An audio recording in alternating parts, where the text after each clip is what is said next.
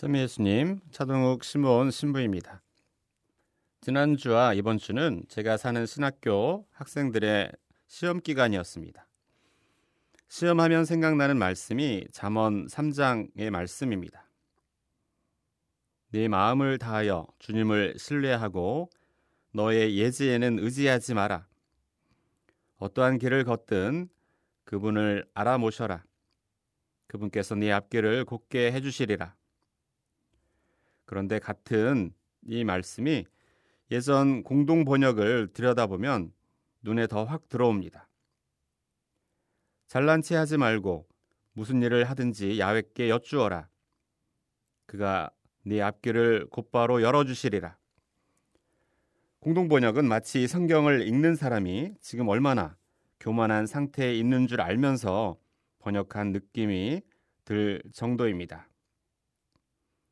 매일이 시험 같은 우리의 일상에서도 이러한 말씀에 따라서 겸손되이 주님께 의지하면 좋겠습니다.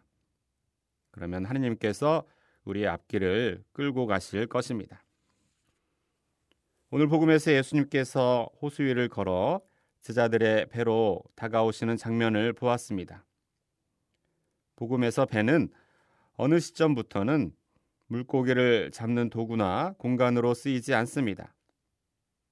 배는 제자들과의 복음 선포를 위한 이동 수단이 되었으며 예수님께서 제자들을 가르치시는 공간이 되기도 하였습니다. 배는 제자들을 중심으로 이루어진 교회를 상징할 수도 있겠고 예수님이 와서 머무시는 내 영혼의 공간을 상징하기도 합니다.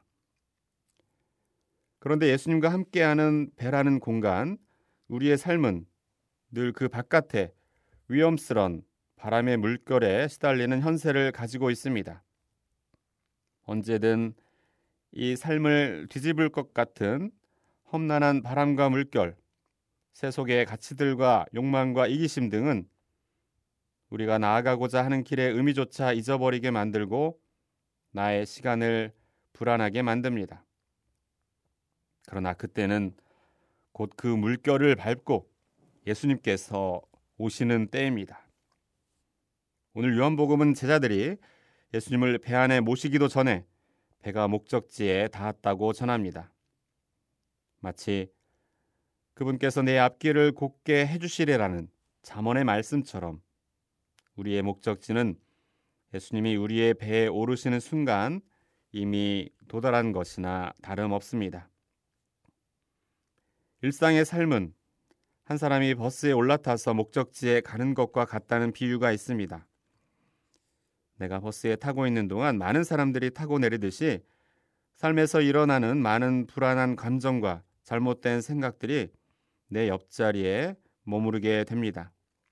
두려움, 분노, 절망, 미움이나 욕심 등 여러 불안한 감정들과 부족한 내 모습이 마치 승객처럼 내 옆자리에 앉을 수 있습니다. 그러나 그것에 관심을 주지 않는다면 곧 내릴 것입니다. 여기서 중요한 것은 그러한 불안한 감정과 잘못된 생각이 결코 운전석에 앉도록 허락하지 말아야 한다는 것입니다. 그러한 것이 내 삶 전체를 어둡고 절망적인 곳으로 몰고 가도록 해서는 안 되기 때문입니다. 그러면 그때 운전석에 내가 직접 앉을까요? 그것 또한 아닙니다. 다시 잠언의 말씀이 생각납니다.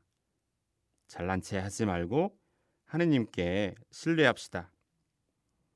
이 버스의 드라이버는 오직 예수 그리스도이셔야 합니다.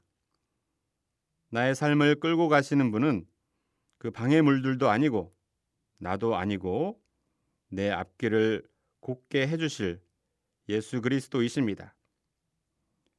예수님을 우리의 삶의 운전석에 모시고 우리의 삶의 배에 모시어 겸손하고 성실하게 당신의 이끄심을 따르는 시간들을 가지도록 합시다.